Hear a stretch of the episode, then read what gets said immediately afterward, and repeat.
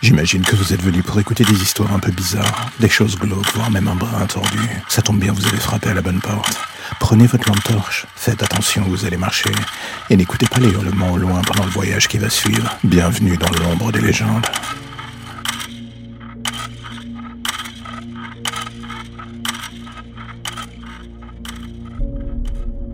S'il y a bien quelque chose qui me fatigue dans mon métier, c'est la gestion de l'après. Alors oui, je vous entends déjà, vous allez dire que je me plains.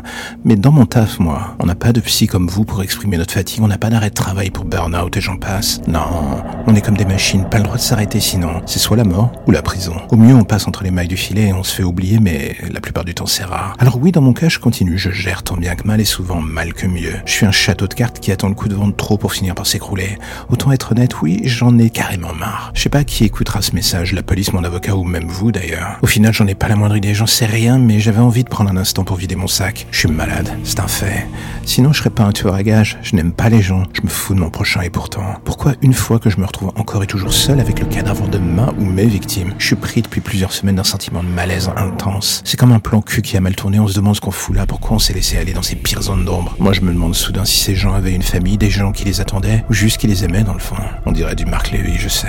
Des gens à qui je viens de créer un manque, un vide, un trauma sur le long terme, et moi, qui jusque-là ne ressentais absolument rien, je me mets à douter. Est-ce que toutes ces années, j'étais un monstre perdu dans mon travail et incapable d'entendre cette voix? Ou bien j'ai fini par avoir le déclic m'indiquant qu'il était temps pour moi de penser à une sortie ou un nouveau job? Je me pose cette question en démembrant un corps, ce qui rend la chose dans le fond encore assez caduque. Mais les faits sont là. Je patauge dans le sang, je viens de passer 20 minutes à arracher des dents à la pince pour faire en sorte qu'on n'identifie pas ce putain de cadavre. Et là, d'un coup, j'en ai marre. Cette tronçonneuse dans le coin de l'atelier me fait de l'œil. Je me dis que si parfois je suis comme vous, je devrais arrêter ce métier et me vautrer dans une vie aussi inconséquente que la vôtre. Mais le souci, dans le fond, c'est qu'à chaque fois que je pense cela, l'autre en moi reprend le dessus et fait une victime de plus. Tout ça pour me montrer une fois que j'ai les mains dans les entrailles de cette victime, que ça n'en valait vraiment pas la peine. Mes névroses sont plus excitantes que vos vies. Il va bien falloir que je finisse par l'accepter un jour.